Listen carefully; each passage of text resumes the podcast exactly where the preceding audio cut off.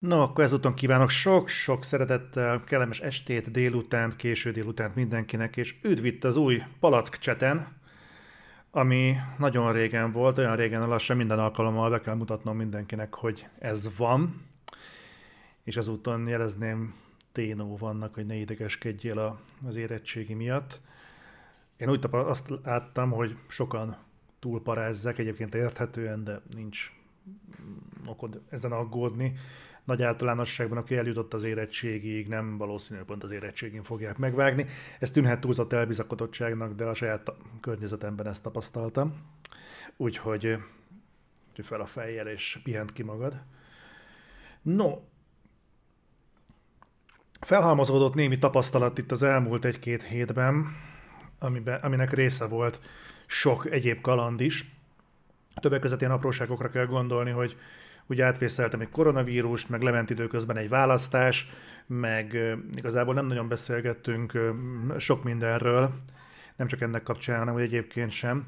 Megint megfogadtam magamnak, mert több egyére, x plusz, x plusz egy egyszerre, hogy megpróbálom rendszeresíteni a palackcsetet, vagy egyáltalán egy a veletek való kommunikációt, aztán remélem, hogy ez, ez menni is fog.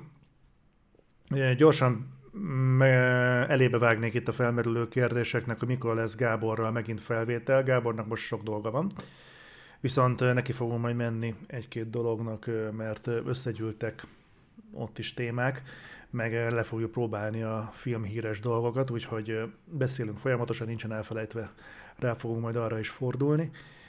És hát innen is akkor sziasztok! Végre!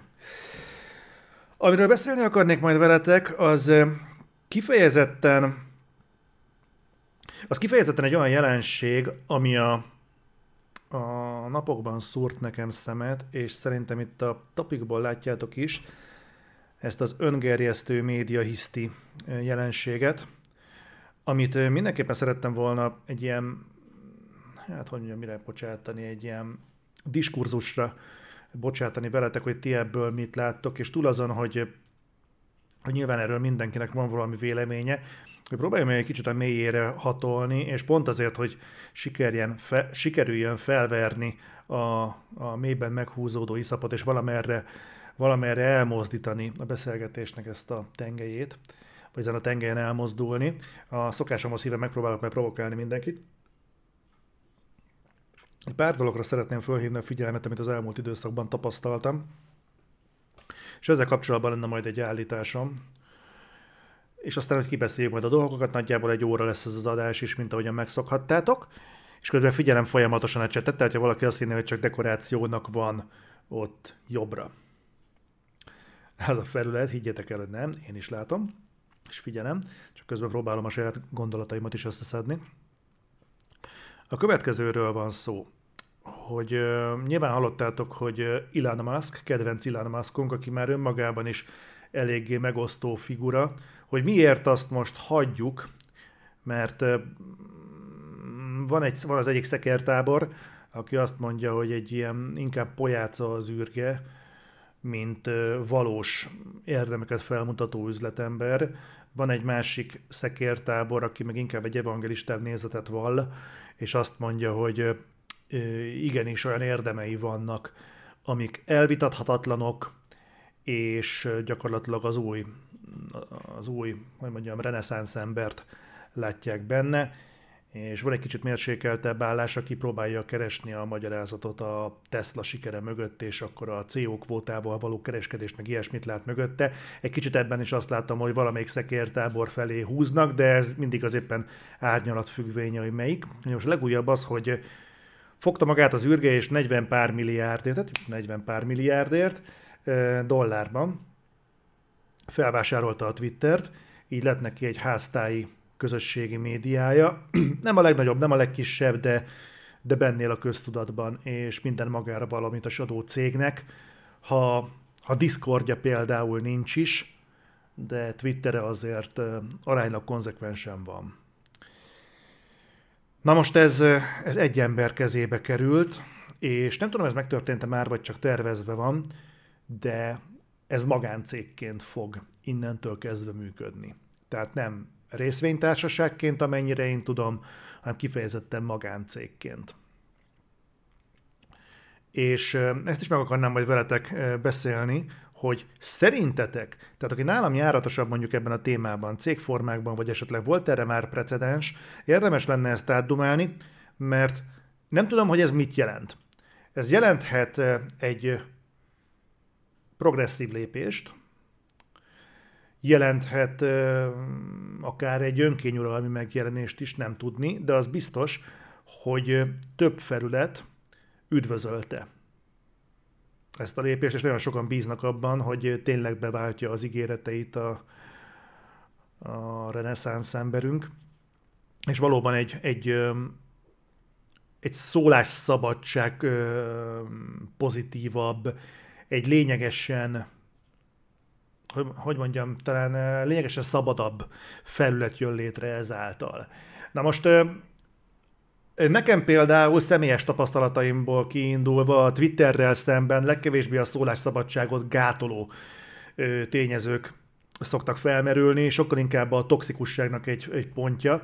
És ezzel kapcsolatban volt Elon Musknak egy nagyon érdekes nyilatkozata, amit én szeretnék itt visszaolvasni nektek, nem feltétlenül azért, mert mondjuk ti nem találkoztatok ezzel, hanem ezt érdemes szerintem egy kicsit átdumálni. Ez konkrétan az, hogy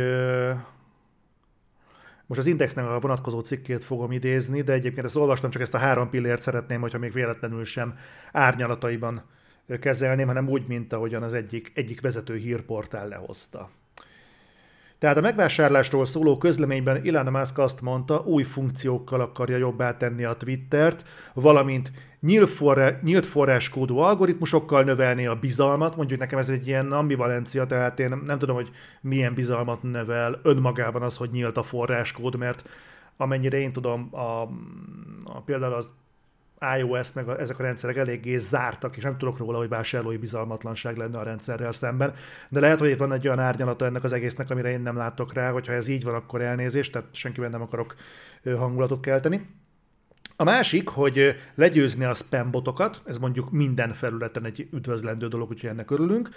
A másik, hogy és azonosítaná az összes embert. Na most itt volt egy olyan narratívája, meg egy olyan konnotációja ennek a kijelentésnek, hogy a spambotok legyőzésének lenne az előszobája az, hogy azonosítja az összes embert. Ennek van egy van egy logikus összecsengése a kettőnek, tehát hogy úgy tudja kiszűrni a spambotokat, hogyha azonosítja az embereket, de itt nem erről van szó, itt arról, én, én itt úgy értelmezem, hogy az van, hogy legyőzni a spambotokat, és azonosítaná az összes embert.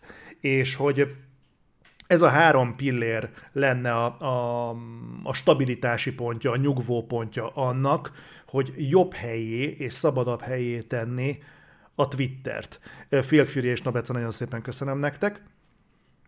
Tehát, hogyha ha én ha én próbálom értelmezni ezt a dolgot, akkor nekem ez így három önálló vállalásnak tűnik, semmint, hogy átfedések legyenek bennük, bár nyilván ez sincsen kizárva. És ezt is érdemes kicsit fontolóra venni, hogy mennyire segíti elő például a közösségi médiának a működését, hogyha az emberek felvállalják a nevüket. Mert nyilván szívesebben vállalnak fel az emberek úgy véleményt, vagy a nagy tömeg szívesebben vállal fel úgy véleményt, hogyha a, az egyéni felelősség kicsit megoszlik, és kicsit az arctalan tömegbe olvad bele. Másfelől meg igazából a közösségi média nem úgy működik, hogy a tömeg szólal meg, hanem így is egyének szólaltak meg, csak mondjuk álnév mögül, álprofil mögül, Kis Géza valójában mondjuk Nagy Juditot akarja, meg mondjuk ilyesmi, eh, bocsánat, eh, nekifutással. Tehát volt eddig is egy ilyen része. A kérdés az, hogy eh, például az ilyen álprofilok a vélemény az általuk kifejtett vélemény komolyságát inflálják, vagy valamilyen módon konzerválják. Mert mert szerintem ez egy olyan dolog, amit nem nagyon beszéltünk ki. Nem csak mi, hanem hogy egyáltalán. Hogy egy vélemény az kevesebbet ér akkor, hogyha a mögötte álló ember nem vállalja fel a, a nevét, az arcát. Másfelől meg, hogyha mondjuk van egy véleményed, azt azt miért rejtenéd mondjuk egy álprofil mögé.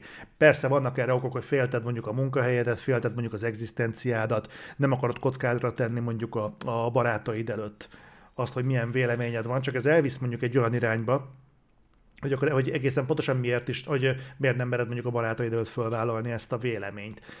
Milyen olyan környezetben dolgozol, ahol mondjuk ahol mondjuk ez probléma lenne. Tudunk ilyenről egyébként, hogy szokott ez probléma lenni, de ez megint egy olyan szempont, hogy ilyenek is vannak, de többségében azért nem, nem feltétlenül ez van a háttérben. Tehát olyanról is tudunk, hogy azért mondjuk 14-13 évesen valaki felmegy, mit tudom én, világpurgáló 44 néven a közösségi médiába, és akkor elkezdi világgá szajkózni a, hát óvatosan fogalmazva sem aládúcolt véleményét, és mondjuk ő is alkalmasint ugyanazokkal a véleményekkel takarózik, amivel az, akinek tényleg komoly veszteni valója van, hogy felvállalja a véleményét. Tehát ez is egy olyan dolog, hogy merre hajlik a libikóka. Tehát mennyire valósak azok a félelmek, amiket hallunk, amikor azt mondjuk, hogy avatárok mögé bújtatjuk a véleményünket,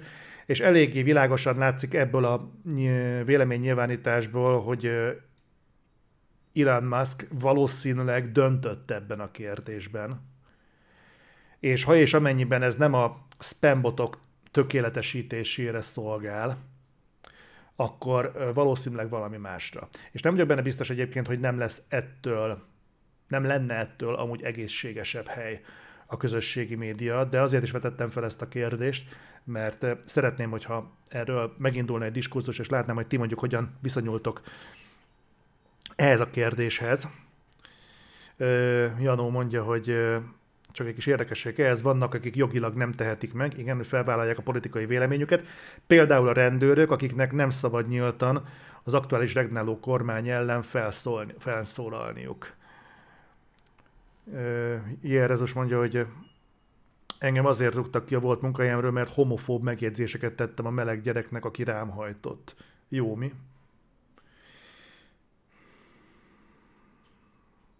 próbálok nem belemenni ezekbe a dolgokba, mert, mert ezeket a megjegyzéseket azért én is előszeretettel kapom, kaptam, de lényegesen kevesebbért is. Ugye volt egy ilyen ö, álláspont, ezt nem tudom, hogy hallottátok-e, de volt egy ilyen nézet, ami, hogyha nem is ö, tendált a mainstream felé, de annyira eléggé, annyira kellően hangos volt, bocsánat, hogy lehozta az újság, és beszéltek erről, hogy igazából az, hogy te mondjuk elfogadó vagy a másság felé, az elége, ha megáll a toleranciánál. Tehát én például, hogyha nekem semmi gondom nincsen a, a más szexuális irányultságú emberekkel, de én egyébként nem szeretném, hogyha rám startolnának, meg én egyébként így, így teljesen elutas, elutasító vagyok a, az egyébkénti közeledés felé, akkor én nem minősülök -e egyébként homofóbnak. Értitek? Volt egy ilyen narratívája ennek az egésznek, és ez azért így messzebb megy a tolerancia limitnél, hanem egy ilyen eléggé ö, oktrojálás priorizálása van az egésznek, tehát hogy igenis köteles vagyok elfogadni, és köteles vagyok a, a, a, ezt a fajta közeledést tűrni, ami már egy teljesen másfajta értelmezése ennek a dolognak. Nem csoda, hogy vannak ezzel kapcsolatban problémák. De amit én mondani akartam, például a Twitterrel kapcsolatban, hogy, hogy megjelentek a, a hivatásos rettegők, akik már látni vélték, hogy hogyan fog szétforgácsolódni, tönkre menni, értéket veszteni, és hogyan lesz minden a Twitter, amitől tartottunk, hogy lesz, emiatt a felvásárlás miatt. És nem kifejezetten azért is mondom a Twittert, mert én mondjuk aktívan használom, gondolom tudjátok és, és ott láttam hazai véleményvezérektől is, hogy beleálltak ebbe az egészbe, beleálltak konkrétan Elon Muskba, és anélkül, hogy tudnák, vagy elemeznék, vagy megfigyelnék, hogy mi ezzel kapcsolatban a, a kilátás, és próbálnának valahogyan megvilágosodni, akár saját maguknak, akár a közösségük számára, az látszott, hogy, hogy próbálnak inkább egy ilyen hisztéria hullámot kelteni, hogy úristen, itt, itt, itt, itt borzasztó dolgok vannak, hát felvásárolták a Twittert, hát ez borzasztó. Reznó meg Tékatosan nagyon szépen köszönöm, aranyosak vagytok a bizalomért is. Köszönöm.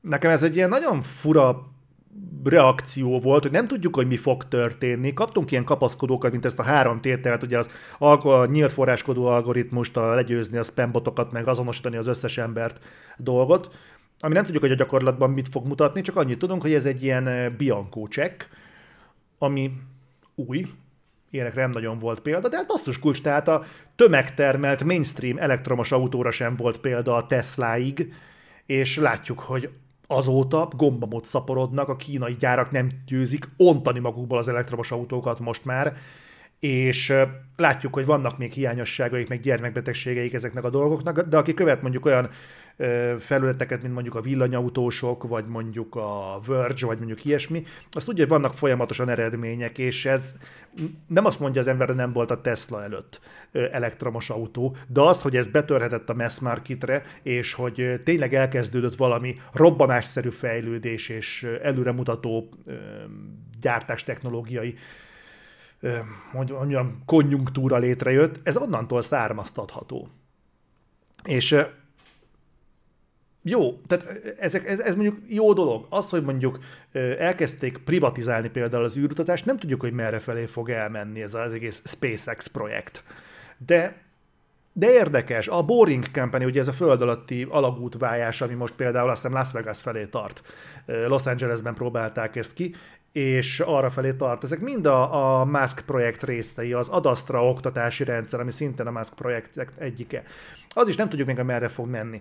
De a Twitternél sem tudjuk, valószínűleg gyorsabban fog egyébként lecsapódni, hogy mi van a háttérben. De de én kíváncsi, kíváncsi vagyok, hogy ebből mi lesz. Lehet, hogy az, amit most mond Kaprasz, hogy az Alien filmeknek, gondolom itt a Wayland Company is áthallásra gondolsz, lehetséges, hogy egy ilyesmi fog kifutni belőle. Lehet, hogy nem. Nem tudjuk. Tehát itt még mind olyan, hogy mindenki tippel, de, de engem meglepett az, hogy milyen magabiztosan tudnak az emberek beállni, vagy egyik, vagy a másik táborba. Pedig volt ennek előszele, és most anélkül, hogy bele akarnék menni a politikába, nem is akarok belemenni, főleg a magyar politikai mindennapokban nem akarok belemenni, mert ezzel már így egyrészt megfogadtam, hogy nem fogok ezzel a jövőben foglalkozni, hogy lehet, hogy lesznek ö, ö, politikai jellegű véleményeim itt-ott, ott, de a pártpolitikai dolgokba a jövőben nem akarok belemenni, mert én úgy gondolom, hogy Magyarországon nincsen politika.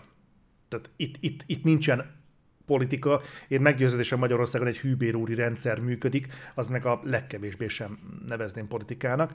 Viszont, viszont meglepő volt, hogy milyen értelmezések keltek szárnyra, milyen nyilatkozatok hangoztak el ismert és nagyon népszerű influencerektől, de mondhatnám például a, a különböző portálokat, média felületeket, meg ezt, azt, azt, és itt már temették a, a magyar államot, a magyarokat, meg mit tudom én, és én néztem, hogy gyerekek, mi a tököm történik itt? Filmfűszált politikára. és ez, ez, ez, is egy, ez is egy nagyon érdekes volt, ezt a hisztériát, ezt a vergődést látni, mint hogyha, mint hogyha gumibottal vernék az embereket. Minden szerdán szoktunk tartani egy baráti filmklubot, és a tegnapin megnéztük a Chicagói Hetek tárgyalása című filmet, aki nem látta még, nézze meg. Aaron Sorkin írta és rendezte, ő egy, ő egy kvázi nemzeti kincs szerintem Hollywoodban, és csodálatos az a film. Tényleg nagyon jó, és főleg nagyon jó időpontban jelent meg. Aki nem tudja, ez miről van szó, nézzen utána, tényleg jó. És így őrület őrület, ami akkor volt, és tényleg őrület ez a fajta megoszlás, és ez a fajta kettéválás, polarizálás, ami, polarizálódás, ami megtörtént. A másik pedig, ami viszonylag szintén friss, az orosz-ukrán háború kapcsán volt. Ugye nem tudom, mennyire figyeltétek, de azért megy a, a hisztéria keltés elég rendesen. Ha az nem lenne eléggé nyomasztó, hogy közvetlenül a szomszédságunkban zajlik egy ilyen balhé, hát a média rátesz erre rendesen és mesélnék nektek egy érdekes dolgot, hogy belefutottam egy olyanba, pont elkattintottam onnan, de vissza fogom hozni, csak azért, hogy tudjátok, hogy miről van szó. Ez pedig nem más, mint a, a, a háborúk blog. Ezt tegnap este találtam. És nem tudom, hogy ki van-e mögött a blog mögött, egyébként azt hiszem hárman szerkesztik, és valószínűleg egyébként értenek is ahhoz, amit csinálnak, nem véletlenül csinálnának egy ilyen blogot, ha nem értenének hozzá, nyilván nem. Naív vagyok, feltételezem ezeket a dolgokat az emberekről. De tegnap este, amikor tudod, túl van az ember már a munkán, már hazamegy, már csak leengedni akar, tehát az agya már nem azon a, azon a viszkozitási mértéken pörög, mint napközben, de akkor talán az ember egy ilyen posztot értek, hogy az orosz-ukrán háború hat lehetséges végkimenetele. És, és tök függetlenül mindentől, hogy naponta egyébként olvassa az ember, hogy nemi erőszak, meg előre nyomulás, meg atommal fenyegetnek már, a kelet-európai blokkot fenyegetik, és akkor belefut az ember egy ilyenbe, hogy az egyik lehetséges végkimenetel, hogy 30% esély van arra, hogy az ország szét fog szakadni, 15% esély van arra, hogy teljes, teljes orosz megszállás lesz, 35% tehát a legnagyobb az esély arra, hogy eszkalálódni fog az egész Kelet-Európa felé, Uh-huh. Mhm. 5% az esély, hogy megbuktatják Putyint, és 14 arra, hogy, glo- hogy globális atomháború lesz, tehát nagyobb az esély arra, hogy atomháború lesz, mint hogy Putyint megbuktatják és majdnem ugyanakkor, mint a teljes orosz megszállás lesz Ukrajnában. Tehát azért, amikor azt hallom, hogy egy százalék differencia van a között, hogy megszállják egész Ukrajnát, vagy atomháború lesz, globális atomháború, azért az emberben, hogy elkezd bugyogni a pulykaméreg, és végül itt volt egy alig egy százaléknyi esély arra, hogy Ukrajna győz. Ez a háborúk.blogon. És ebbe fut bele az ember este. És ezzel kapcsolatban vetnék fel nektek egy témát, ami miatt én végül is ezt a mai palackcsetet kezdeményezni akartam, hogy baromi kíváncsi vagyok, hogyha le fog vonulni ez az egész, és előbb-utóbb vége lesz ennek az ukrajnai balhénak is. De hogyha ez az egész levonul, és túl leszünk rajta. Piszkosul kíváncsi lennék rá, hogy elő fogják-e venni a média felületeket hisztéria keltésért, mert én abban egészen biztos vagyok, majdnem száz százalékig biztos, hogy ezeknek a cikkeknek egy jelentős része mezei kattintásvadászat célzattal jön létre. Pontosan azért, mert az emberek rettegnek, félnek, azért, mert ugye tudjátok pontosan, aki, aki kinézett az ablakon és mondjuk olvas ilyen jellegű cikkeket, az tudja, hogy itt ősszel kurva nagy baz meg lesz. Szándékosan nem használok enyhébb szavakat, mert nyilván egy százaléknyi esély benne van, hogyha megoldódik ez az egész háború, és nekiállnak aktívan építeni a, a, az ukrajnai gazdaságot, és tényleg minden pénzt belőlnek, és erőforrás nem kiművel felépítenek mindent, akkor talán nem lesz túl nagy gond tal- vagy lesz akkor is, de talán gyorsan túl leszünk rajta. De hogyha a racionális forgatókönyv fog megvalósulni, és gondok lesznek, akkor itt egy olyan gazdasági krak előtt állunk, záros határidőn belül, hogy az nagyon durva. Tehát tényleg itt az embereknek most már szerintem az idegrendszerét eléggé tropára vágta a koronavírus, nyakunkon van egy madárinfluenza a Magyarország déli részén, tehát aki mondjuk figyeli a híreket, az tudja, hogy, ez jelenleg is zajlik és itt az ukrajnai háború, és jön egy gazdasági válság. És akkor ezek, ezek, ezekre az, erre az idegrendszerre még rázavarják az embereknek azt, hogy egyébként nem kizárt, sőt racionális esély van arra, hogy neki fognak menni a kelet-európai térségeknek, mert igazából, ahogyan a blogon olvastam, hogy ahhoz, hogy atomháború legyen, az elég, hogyha egy ember, akinek mondjuk ideggyenge, amire van esély a Putyin esetében, hogy megnyomja a gombot. Tehát miért van erre szükség?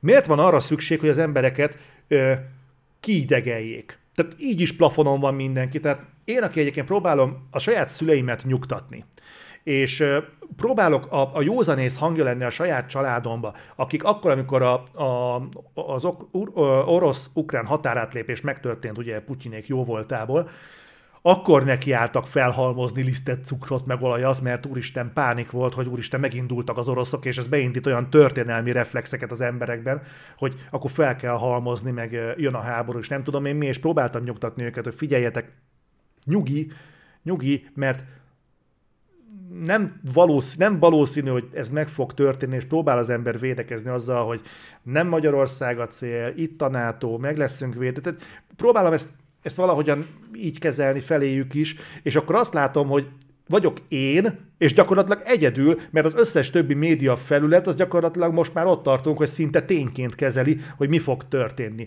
És kurva kíváncsi lennék, hogy ezt a felelősséget el fogják keverni rajtuk. Tényleg kurva kíváncsi lennék. Hogy azoknál az embereknél, akik mondjuk erre rámennek, egészségileg, anyagilag, vagy bármivel, mert ők még emlékeznek arra, hogy mit jelent egy háborúban lenni szembe azokkal a generációkkal, akik sokkal szerencsésebb fekvésűek, és megúszhatták ezt, és reméljük, hogy így is lesz, hogy ez, mi a szar? Tehát miért van erre szükség? És akkor látom, hogy így, így, így trendingelnek YouTube-on mondjuk olyan videók, amik azt mutatják, hogy egyébként tudtad-e, hogy ha ledobnak egy lakott területre egy atombombát, pontosan mi fog történni. És így megnéztem, voltam olyan hülye, hogy megnéztem, mert nem tudtam. Kíváncsi voltam egyébként, mivel jár. Csak belegondoltam egyébként ennek milyen pozitív üzenete van. Tehát ennek mi, a, mi az értelme? És akkor tudod, ott vannak, hogy, a, hogy miért kell mindig negatívnak lenni. Biztos tudjátok egyébként az Otherworld ez rendszeresen visszaszokott jönni, hogy miért kell negatívnak lenni. Tehát tényleg? Tényleg az minősül negatívnak, hogy az ember mondjuk fel, felfedezi mondjuk a problémát a játékiparban, meg a filmeknél? Az nem minősül problémának, hogy folyamatosan gombafelhőkkel riogatják mondjuk a lakosságot? Itt is, meg mindenhol máshol. Tehát agyamat eldobom. Tényleg. Van felelősség a médiának, ugyanúgy, mint a Covid-nál, de ha emlékszel, az amerikaiak figyelmeztettek, hogy Oroszország nagyon valószínű, hogy le fogja rohanni Ukrajnát, akkor maga az ukránok is azt mondták, hogy ez csak hisztéria keltés. Jó, mondjuk emlékszünk arra, hogy, a, hogy az amerikai jól értesült hírszerzés heteken keresztül azt mondta, hogy három napon belül meg fog történni, aztán jött a média, hogy hanyatszor is halljuk azt, hogy tíz napon belül összeomlik az, az orosz front.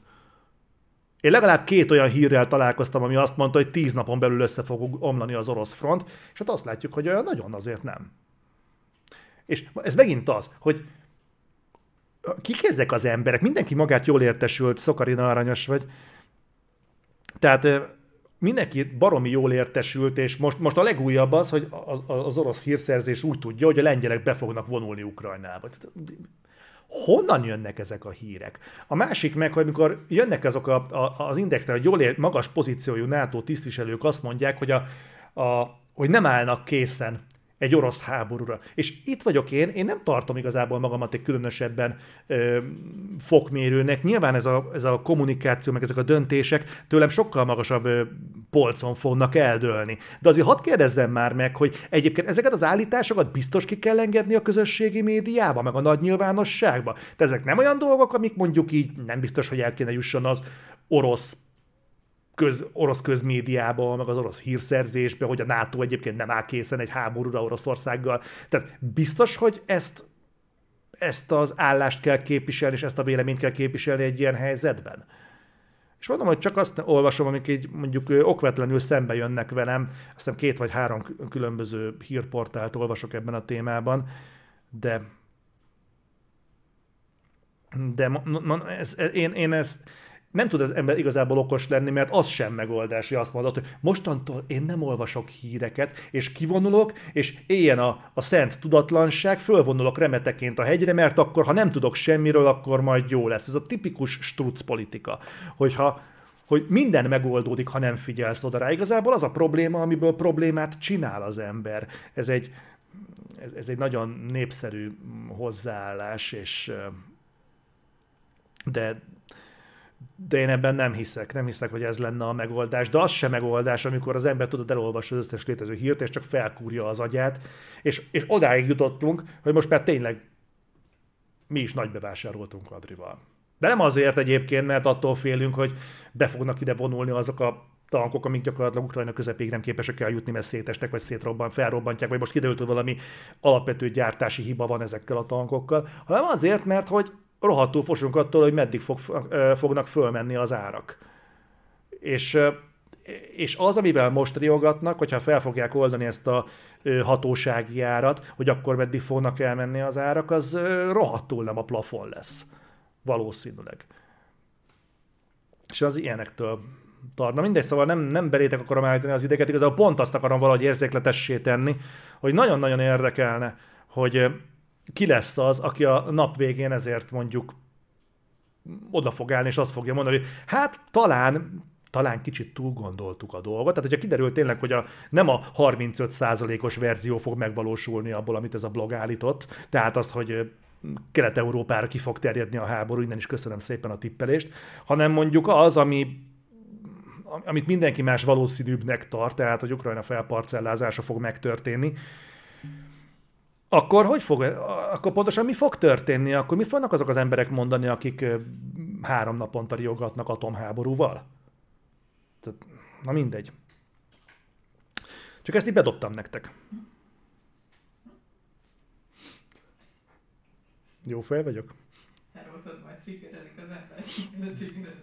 Nem, nem, nem hiszem, nem hiszem, hogy én, nem hiszem, hogy én triggerelem az embereket, én mindössze re- reflektálok egy jelenségre. Jó. Tehát, Más is ezt csinál, csak ezzel lehet ez, ez, tudod, ugyanaz, mint amikor a, a, kint van valaki az utcán, szónokol a világ végéről, és szólnak neki, hogy hagyja már abba a hülyeséget, és akkor engem baszogatnak, hogy miért kell folyton beszólni másoknak, meg miért kell folyton triggerelni az embereket.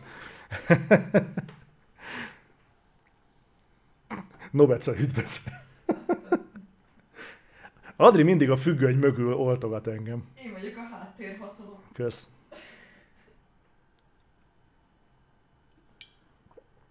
Igen, egyébként, amit uh, Infant mond, uh, mi a? Infantine, Infantine Fever? Fever, maradjunk a Fevernél. Ez olyan, mint, olyan cikke, mint a tíz dolog, hogy meg fog, tíz dolog, hogy meg fog csalni a párod, mert már nem szeret tíz dolog cikkek. Igen, azok is mennek. Csak nyilván ugye tudod, a, ezzel azokat lehet triggerelni, akik fogékonyak erre, és ezt mindenki pontosan tudja, tehát a ilyen, ilyen megcsalás, hogyan fogyjál le, anélkül, hogy elmenjél konditerembe. Tudja, hogy egy kazal ember rá fog kattintani, különösen mondjuk azok, akik akik úgy gondolják, hogy hát most tényleg úgy aktuális, de főleg szilveszter másnapján, úgy nagyon, nagyon aktuálisak a két ünnep után, ugye nem kell konditerembe menni, itt van három dolog, hogy hogyan tudsz majd lefogyni, és akkor felsorolnak olyan kajákat, amiket egy büdös életben nem tudsz kisakkozni, meg tudjál venni. A diétás kólával, ja. Rácz András, na majd ránézek. Nekem azt ajánlották egyébként, hogy kárpátaljai híreket érdemes olvasni. Kifejezetten, tehát nem a magyar médiát, ami itthon van, és így a felhőből szülik le a dolgokat, hogy fölnéznek, hogy hát most éppen olyan kedvem van, hogy tegnap riogattunk atombombával, most, most riogassunk valami másra, most riogassunk a, az inflációval, hogy hány munkahely szűnhet meg hmm, az, az még jó lesz. És akkor ilyen, ilyen hogy van, ja Istenem, ilyen keresztbe, ilyen kereszt megjelenéssel, hogy páros napon az at- a atomháborúval riogatunk, páratlanon meg a munkanélküliséggel, és akkor ez így jó lesz, mert akkor mindig idegben van az embereknek a, a, az állapota, és mindig véreres a szemük, és mindig kattintanak, és akkor majd jönnek, és akkor ez így ilyen nagyon tuti. És úgyhogy azt javasolták, hogy olyaszt, azokat a hírportálokat kell nézni, amik ott vannak hát a csúnya szóval a tűz közelbe, mert talán ők a valóságról számolnak be. Száz riogatás. Fiak Fury. Na mindegy, szóval érdekelne a ti véleményetek ezzel kapcsolatban, meg a viszonyatok, hogy egyébként ez a, a, a médiához, nem csak a háborús médiához, hanem ez a, ez a, ez a zsigeri reakcióhoz, de nem csak a média részéről, hanem a média felhasználók részéről is, hogy bedobnak egy kavicsot a vízbe, és azok a hullámok gyakorlatilag azonnal temetnek mindent, azonnal ö, már ilyen ö, te, hát temetnek, meg mit tudom én, ö, ássák a gödröket, akár lövészároknak, akár koporsónak. Tehát, hogy olyan szélső értékek jelennek meg, hogy egyszerűen képtelenség racionálisan gondolkodni. Nekem múltkor sikerült összeugranom a saját családommal politikai okokból. Pusztán azért, mert hogy azt mondtam, hogy, a, hogy igen, vannak problémák, de azért nem mindenért a mindenkori kormány és karhatalom a felelős. És így, így felmerültek baszki, olyan, olyan nézetek, hogy én így, így, így, így nem hittem a szememnek, hogy a, a, a regnáló politika az oka annak, hogy valaki nem tud csapot cserélni. És ez tényleg elhangzott, bazd meg. Nem akarok neveket mondani, de engem ez így, így, így, földhöz vágott, hogy miért? Mindegy. És tudod, ott állok, hogy így, így, így próbálok egy picit, ö, tudom, nehéz elhinni a, a Twitterem alapján, de próbálok a, a, a józanság és észszerű, észszerűsége egy nagyon picike kis szigete lenni ezen a háborgó óceánon, és így tényleg azt érzem, hogy az ember így széllel szemben vizel. Egyébként Adrival már beszélgettünk arról, hogy volt pont tegnap egy ilyen gyengébb pillanat, ami nagyon terítődtem sok mindennel, a hülyeséggel, kicsit hiába valónak éreztem az aznapi munkámat, még az eső is esett, akkor eszembe jutott, hogy már milyen régóta nem süt a nap, tehát így egész hónapban gyakorlatilag alig volt pozitív impulzus az ember életébe, és úgy felmerült, hogy hogy, tehát, hogy hiába valónak éreztem úgy általában a munkásságomat, és, és úgy kicsiben, mint nagyban, és rájöttem arra, hogy igazából úgy belátható időn belül iszonyú jó lenne megszabadulni a közösségi médiától. Már nem az, hogy leradírozni a földszínéről, hanem így csak egy ilyen, ilyen personális élmény, hogy úgy, úgy lemászni onnan, és, és abszolút nem foglalkozni vele, mert valami hihetetlenül toxikus. Pont a múlt héten olvastam, hogy valamelyik vezető streamer, nem hazai, nem nemzetközi vezető streamer, az eljutott addig a pontig, hogy hogy az idegösszeomlás szélén van. Egy rendszeres streamer, kurva népszerű játékokkal, szem wow nem tudom mi a szarral foglalkozik, majd lehet, hogy holnap a reflektorra előásom az illetőnek a nevét, de egyébként tényleg most már kezd egy elő, elő, elő kecmeregni a, a hatása annak, hogy milyen napi szinten jelen lenni aktívan és tevőlegesen a mindenkori közösségi médiában, ez kurvára nem egészséges. És most ez egy kis kitérő volt az egyébkénti témákhoz képest, de szerintem azért ez így az úgy fokmérő, nem? Tehát nem nagyon vannak ö, mérőszámaink erre, mert ez egy tök friss ágazat. Zsillet nagyon szépen köszi a bizalmat.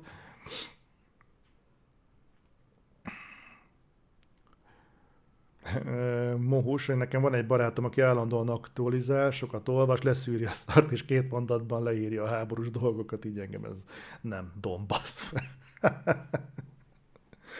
Figyelj egyébként, hogyha ha ebből le tud vonni valami, valami konzekvens igazságot, akkor szerintem az egy tök jó dolog, meg igazából nyilván az ember a, a, ugye ez a lét meg a tudatot, ez egy nagyon bölcs mondás, nem is új keletű, és nyilván nem tud az ember kibújni a bőréből, tehát nem tudjuk innen a saját nézőpontunkból megítélni, mi fog történni, hogy tudom én, június közepén véget érnek -e ezek a szarságok a szomszédban, vagy, vagy tovább eszkalálódik, vagy, vagy mi történik. De nyilván nem tudjuk. De de azért úgy próbálja az ember tudod racionálisan kezelni, és valahogy úgy tenni, mintha egy kicsit azért nem csak azért dobálóznánk azzal, hogy geopolitika, mert örülünk annak, hogy ki tudjuk mondani, hanem azért, mert talán úgy, úgy, úgy érezzük, hogy, hogy hogyan működik, meg mi ez az egész. Egyébként én azt sem láttam, hogy bárki mondjuk magyarázkodott volna azon, hogy amikor megkezdődött ez az egész, hogy hogy esetleg felhomályosították volna az embereket, hogy gyerekek készüljetek, hogy itt kurva baz meg lesz, mert Ukrajnánál van az éle, a globális élelmezésnek egy tetemes hányada. Hanem úgy, úgy valahogy úgy, úgy próbálták így elmismásolni. Tudjátok, így voltak ilyen nagyon hülye ö, feminista képek, meg hogy ez egy teljesen más, megint csak geopolitikai állapotban, ez polgárháború, polgárháborúnak minőség, ilyen hülyeségek voltak. Egy szóval nem mondta senki, hogy egyébként a világ élelmezés jelentős része az egyébként így így érintve van ezzel a viszályjal, hanem úgy pár hónapra rá kezdtek el úgy kiszivárogni, hogy gyerekek egyébként helyzet van. És mondom, mondom, olvasgattam erről folyamatosan a híreket, kíváncsi voltam, mert még nem, tehát nyilván akkor a konfliktus, az nem lehet egyébként megkerülni, de én nem nagyon láttam, hogy ilyeneket így, így bedobáltak volna, de talán azért, mert az, hogy nincsen kenyér, az nem eléggé kattintásvadász, vagy nem tudom. Na mindegy, mindegy, figyelem, hogy miket írtok.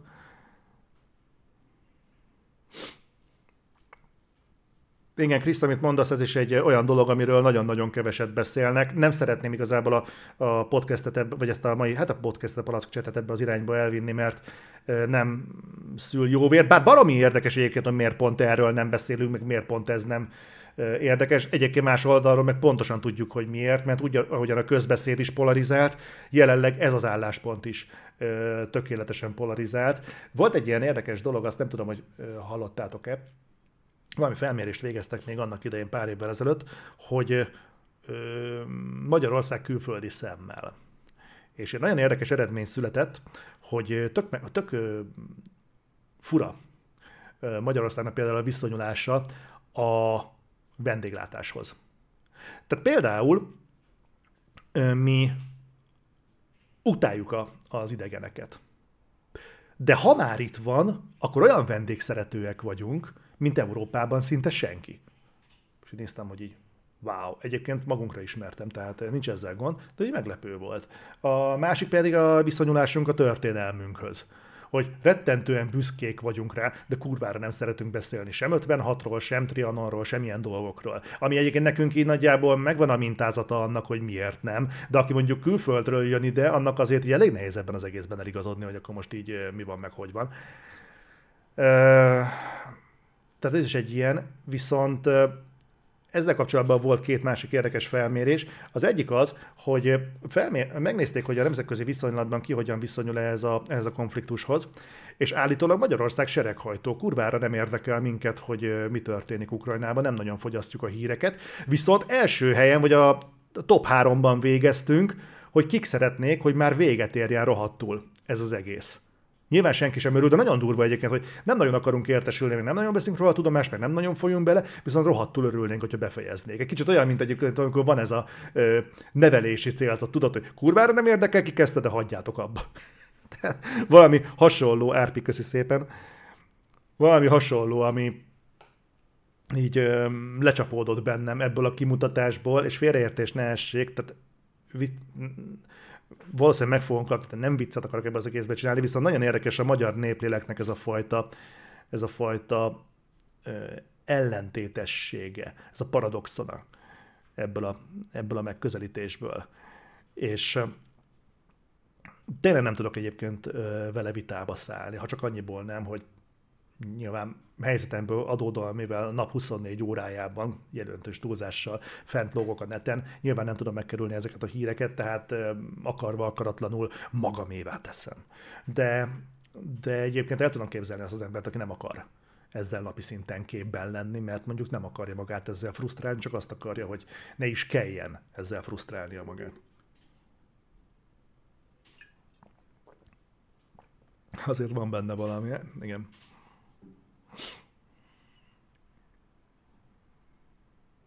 Janó mondja, hogy ami még a háborúval kapcsolatban fura, hogy a hazai média mennyire rontja magából az ukránok egyetlenségeit is az oroszokaival szemben, míg világszinten erről nem igazán vannak hírek. Ennek is olvastam egy miértjét, és volt ezzel kapcsolatban valahol a nyugati médiában merült fel egy, egy cikk. Ezek egyébként mind elérhetőek, tehát rá tudtok keresni, hogy például értetlenül állnak a nyugati hatalmak azelőtt, hogy a kelet-európai térségben miért ítélik el ennyire az ukránokat? Miért nincsen egyértelmű, ugye most ez az új keletű, ez a ruszofóbia, miért ennyire nem egyértelmű, hogy mi a helyzet? És szerintem elég sokat mondó, hogy minél messzebb megyünk földrajzilag ettől a konfliktustól, annál kevésbé értik, hogy miért nem lehet ezt fekete-fehérként kezelni. Hát ennek lehet, hogy vannak történelmi ö, okai. Én, én nekem mindig, mindig, mindig gyanúsak voltak azok az emberek, akik rettenetesen egyértelműen meg tudják mondani, hogy ez itt a rossz, az itt a jó. Én úgy tudom, hogy ennyire egyértelműen meghatározni a jót meg a rosszt, azt legfeljebb a, a Bibliában, vagy, vagy legfeljebb az Úristen tudta onnantól kezdve, hogy ezt emberek próbálták meg művelni, ott azért nagyon masszív volt mindig a szürke zóna, meg a részrehajlás, hogy mikor éppen mi minősül jónak, meg mi minősül rossznak. Aki tudja, miről beszél, tehát pontosan tehát elég visszamenni a történelemben, hogy mi minősült jónak, mi minősült rossznak, és nem is kell messzire menni. Tehát komplett társadalmi berendezkedések tudnának erről szónokolni.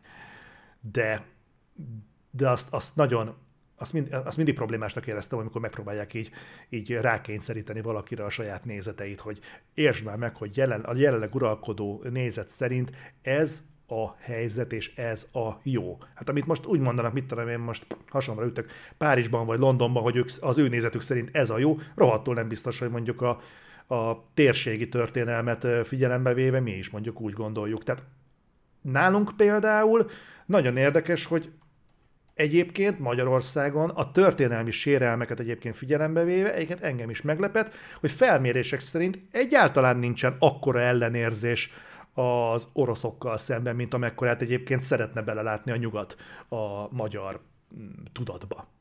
És engem is meglepett egyébként, mert nyilván tudjuk, hogy azért a szükségesnél tovább itt voltak. És a, az indokoltnál több kegyetlenséget szenvedett el a magyar társadalom, de mégis valamiért valamiért nem.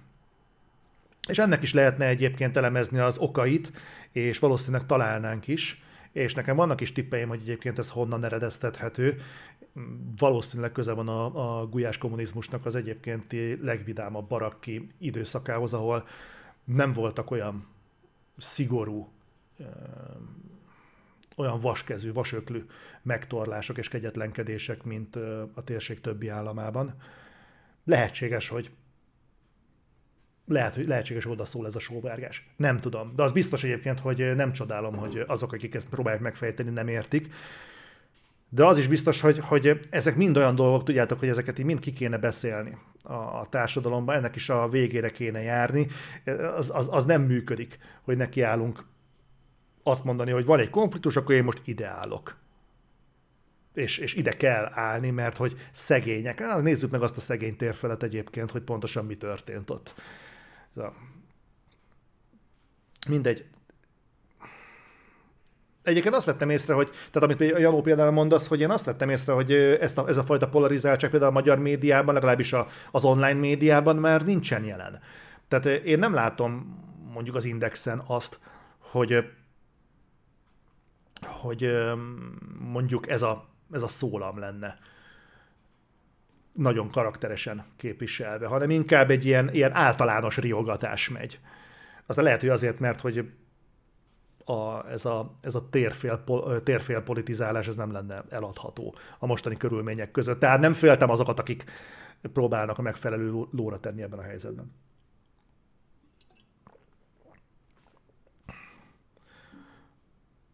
Szia, The Fallen!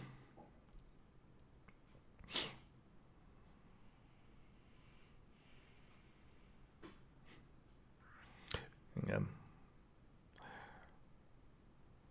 Szokott remélni, hogy nagyszüleim szerint az volt a legjobb időszak, mert mint a, a gulyás kommunizmus. Egyébként meg tudom érteni, mert az biztos, hogy tervezhetőbb időszak volt, mint most. Tehát most már azért pontosan lehet azért látni, hogy vannak kárvallottjai a rendszerváltásnak nem is kevesen. Tehát bőven, bőven, bőven. Meg, meg tudom érteni. Tehát megint az, hogy nem azt mondom, hogy igazuk van, azt mondom, hogy meg tudom érteni. És azt tudod, megint, megint az a dolog, hogy, hogy látszólag az ember kibúvókat keres, és apró betűkkel fogalmaz meg mondatot, hogy mindenféleképpen ki tudjon csúszni a felelősségvállalás alól.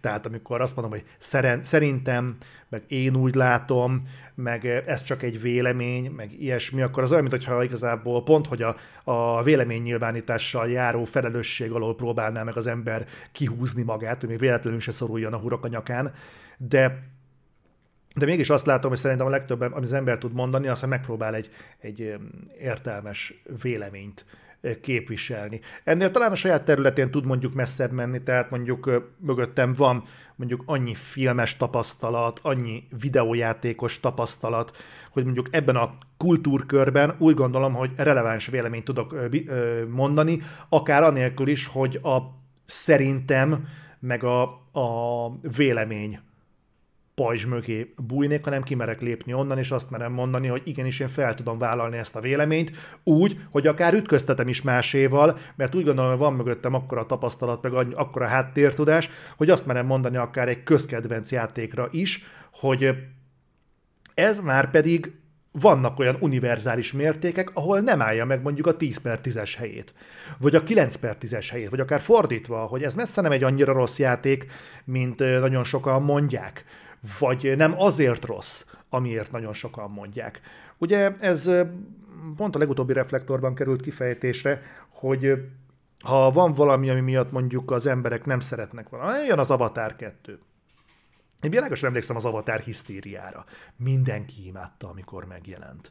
Volt egy szűk réteg, aki egy ponton felfedezte, hogy ez mintha Pocahontas sztori lenne, aztán hatalmas, mint, egy, mint a szélgép úgy felkapta ezt, hogy oh, én is látom a Pocahontas, én is látom, most már igazából körülbelül úgy lett az arány, hogy akik akkor ö, imádták például az avatárt, most már kb. annyian mondják, hogy hát ez csak egy Pocahontas sztori. Tehát van ez a fajta hullámzása a közvéleményben. Tehát ott, ott voltam akkor, és most is egyébként, ahogy kanyarban van, hogy be fogják mutatni. Kíváncsi leszek, hogy milyen hype-ot fog majd végül is generálni a film. Egyébként megkapta a címet. Azt hallottátok, hogy Avatar Way of the Water, azt hiszem, azt hiszem az lett a címe, majd, majd, majd ránézek, de megvan hivatalosan.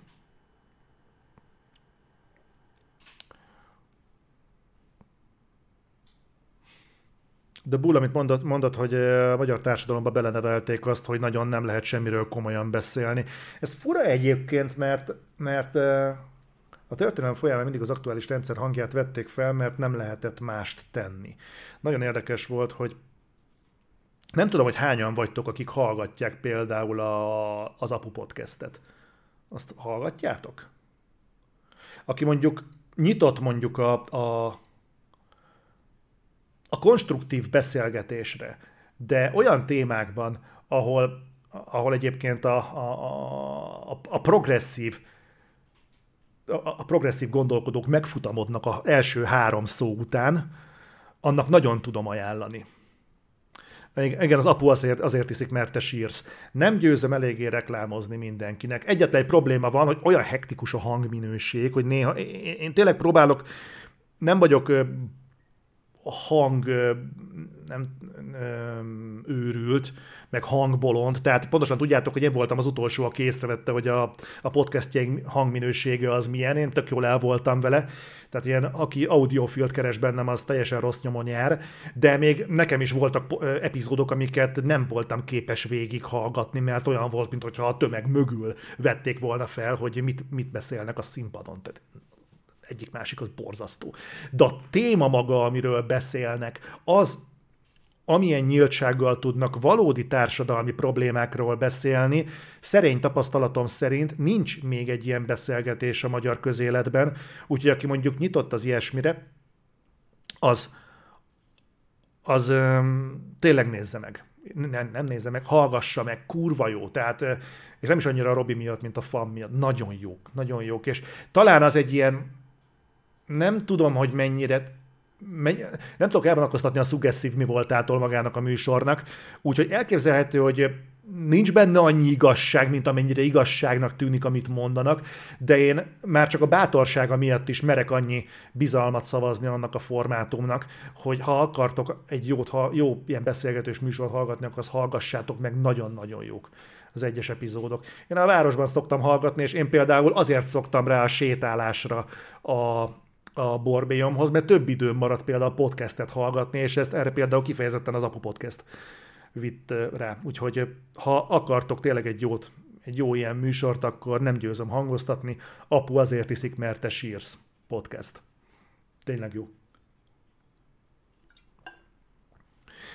Viszont kezdünk kezdünk belefutni a, a mostani anyagnak a, a végébe. Nem terveztem egyébként ilyen uh, politikai statement jellegű uh, palack csetet csinálni. Nem, tényleg nem ez volt a cél, tényleg azt szerettem volna, hogy igazából a média felületeknek a, a felelősségéről beszélünk, meg a média hisztiről, amit nem csak a médiumok keltenek, hanem úgy látom egyébként, van erre egyébként igény is, tehát ebből a szempontból nem tudom, hogy a tyúk volt előbb, vagy a tojás, tehát hogy a közönség igény akkora, vagy annyira megkerülhetetlen, hogy egyszerűen muszáj kiszolgálni, vagy pedig, vagy pedig a média igény akkora, hogy egyszerűen kialakítja a saját közönségét. Nem tudom, hogy, hogy ez pontosan hogyan néz ki, de az biztos, hogy, hogy én a magam részéről ezen a téren is felelőst kiáltanék, mert a média az most már hatalmi ág.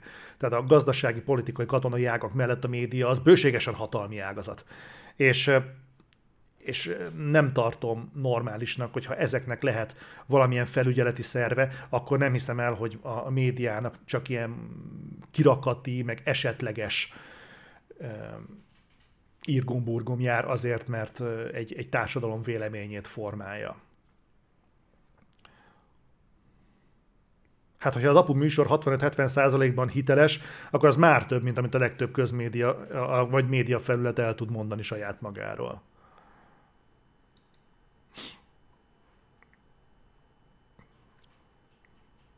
Egyébként az a másik dolog egyébként, hogy nagyon sokszor próbálja az ember exkuzálni magát, ezt biztos ti is tapasztaltátok, hogy á, próbáljunk meg politika semlegesek lenni. Tehát a politika az a közéletet jelenti.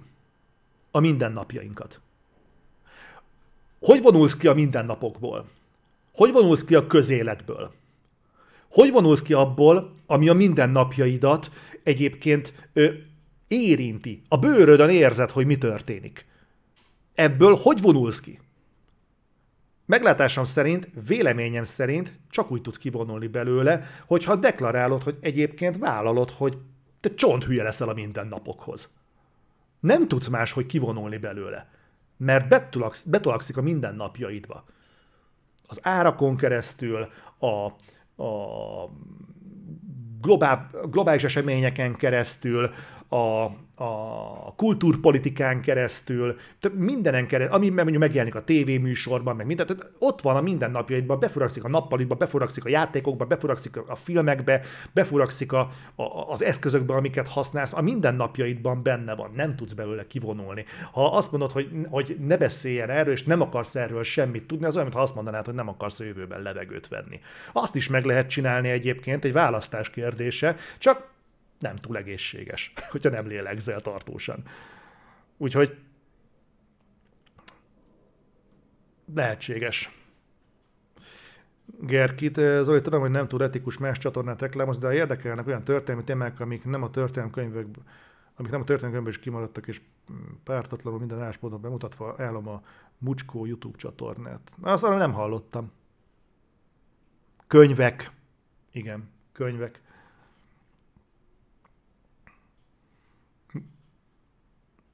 Arra tök lemaradtam, ránézek, úgyis most lesz, lesz időm. Viszont srácok, az óra elütötte az órát, hogyha él, élhetek egy ilyen, hát, aforizmával, talán. Úgyhogy remélem, hogy élveztétek ezt a mostani palackcsetet, remélem, hogy kicsit tudtunk beszélgetni, talán kicsit ki tudtunk adni magunkból egy kevéske gőzt, így a mindennapokban. Hallgassátok az Apu podcastet, én ránézek erre a mucskóra, és hát nagyon-nagyon remélem, hogy jövő héten ugyanígy le tudunk ülni, és összegyűjtök akkor egy-két dolgot, ami megint tudok duzzogni. Lehet, hogy ilyen duzzogó csatornát fogok csinálni, jó? És akkor így kiadjuk magunkból. Megbeszéljük, jó? Én azt vettem észre egyébként, hogy így veszitek alapot, és nem, nincsen ebből mm, semmilyen felhorkanás, úgyhogy úgyhogy majd még, még húzom tovább az idegeiteket, és meglátjuk, hogy hol van a határ. Jó? Nagyon szépen köszönöm nektek, hogy itt voltatok, és akkor találkozunk holnap a Reflektornál. Remélem minél többen itt lesztek. Sziasztok!